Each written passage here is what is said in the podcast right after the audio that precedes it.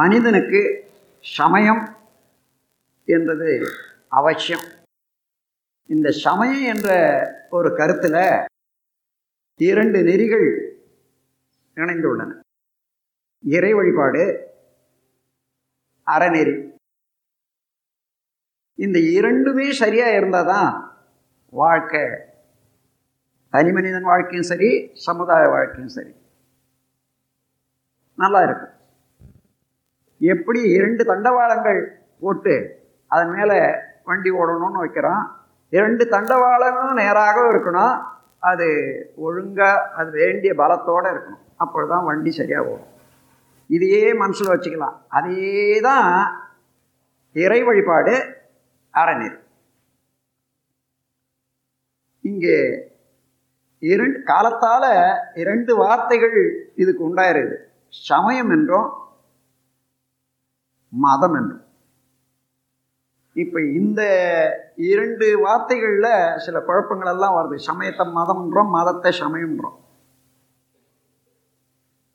சமயம் என்றால் நேர்நிறை உணர்வு. எல்லாம் வல்ல இறைவன். ஆதியாக பரம்பொருளாக இருக்கிறது அந்த இறைநிலை. அதிலிருந்து அணு தோன்றி அணுக்கள் கூடி பஞ்சபூதங்களாகி உலகம் தோன்றி உலகத்தில் உயிர்கள் தோன்றி வந்த இதில் நாம் எல்லாரும் ஒரே குடும்பம். எல்லோருமே அந்த இறைநிலையை அடைவதற்குத்தான் மனிதனாக ஆறாவது அறிவோடு பிறந்திருக்கிறோம். இந்த இடத்துல ஒருவருக்கொருவர் ஒத்தும் உதவியும் வாழ வேண்டும். இவ்வளோ ஒத்தும் உதவியும் வாழ வேணுன்ற போது இந்த ரெண்டு வார்த்தையை சரியாக கவனிச்சிங்க. நமது வள்ளுவ பெருமான் எவ்வளோ அழகாக அதை நமக்கு உணர்த்துறாருன்னு பார்த்தீங்கன்னா ஈதல் இசைப்பட வாழ்தல் ஈதன்றி ஊதியமில்லை உயிருக்கு. உயிருக்கு ஒரு லாபம் வேணும். அது பிறந்தாச்சு இந்த உயிருக்கு ஒரு லாபம் வேணும். மேலும் மேலும் உயர்ந்து அது முடிவு எந்த எதற்காக பிறந்ததோ அதை அடையணும்னு சொன்னால் என்ன? ஈதல் இசைப்பட வாழ்தல். இசைப்படதுன்னா இசை ஒருத்தருக்கு ஒருத்தர் ஒத்து வாழ்தல். ஒருத்தருடைய வாழ்க்கையை பறிக்காத இன்னும் ஒருத்தர் அவர்களுக்கும் உதவி கொண்டு நானும் வாழறேன் என்ற அளவுக்கு வாழ்தல் தான் இசைப்பட வாழ்தல். அதை தான் இங்கே நம்முடைய தத்துவத்தில் ஒழுக்கம்னு வச்சுப்போம். ஒழுக்கம்னா இசைப்பட வாழ்தல். தனக்கோ பிறருக்கோ தற்காலத்திலோ பிற்காலத்துக்கோ. அறிவுக்கு உடலுக்கு துன்பம் தராத அளவோடு முறையோடு செயலாற்றம் கொண்டுதான் ஒழுக்கம் அப்போ இந்த சாமியத்தை நல்லா வரப்படுத்தி கொண்டு பாருங்க. எவ்வளவு நல்லா இருக்கு இந்த உலகம். எல்லாரும் அதை பின்பற்றினா. தவற வேண்டியது அவசியமே இல்லை. அப்படி அதான் உயிர் போனாலும் போது ஒழுக்கம் போகக்கூடாதுன்றது தான் வள்ளுவர் சொல்கிறது ஏன்னா உயிர் போய் ஒழுக்கத்தோட உயிர் போயிட்டதுன்னா யாருக்கும் நஷ்டம் இல்லை ஆனால் ஒழுக்கம் போய் உயிர் இருந்ததுன்னா அந்த உயிர் வாழற வரைக்கும் துன்பம் தான். அதனால் ஒழுக்கம் என்பது உயிரினை விட அதிகமாக முக்கியத்துவம் கொடுத்து ஓம்ப வேண்டியது என்றது பெரியவங்களுடைய கருத்து.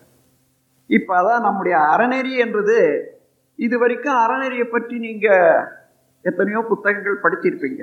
ஆனால் நம்ம சிம்பிளிஃபை யோகா சிஸ்டத்தில் வந்த மாதிரி தெளிவாக சுருக்கமாக அறநெறியை காண முடியாது. ஒழுக்கம் கடமை ஈகை அப்போது ஒன்றுக்கும் ஒரு சாமியம் இருக்குது. ஒழுக்கம்னா என்ன? தனக்கோ பிறருக்கோ தற்காலத்திலோ பிற்காலத்திலோ அறிவுக்கோ உடலுக்கோ துன்பம் தராத முறையில் அளவோடு முறையோடு செயலாற்றும் பண்பு. எண்ணம் சொல் செயல். அதே போல பிறர் துன்பம் எந்த நேரத்திலையும் என்னால் எந்த அளவு நீக்க முடியும் என்றதை அவர் என்ன செய்யணும் இவர் என்ன செய்யணும்னு எதிர்பார்க்கறதுல வந்து எல்லாரும் பிச்சைக்காரராக தான் இருக்கும். ஏழையாக மாறிடும். அப்படி இல்லாத எனக்கு இருக்கக்கூடிய வாய்ப்பு வலுவு செல்வம் இவைகளெல்லாம் வைத்துக்கொண்டு யார் யாருக்கு என்ன நம்பி செய்யலாம்? என்று இந்த எண்ணத்தோடு எதிர்பார்த்துருங்க உங்களுக்கு ஆற்றலும் வளரும் பொருளும் வளரும் அந்த சந்தர்ப்பமும் நிறைய கிடைக்கும். ஆனால் பிறருக்கு செய்ய செய்ய செய்ய அதில் இருக்கக்கூடிய இன்பம் இருக்குது பாருங்க. அந்த இன்பத்தை போல நாம எவ்வளவு தூரம் தான் இன்பம் அனுபவிச்சாலும் அது துன்பமாக மாறிடும் அதிகமான.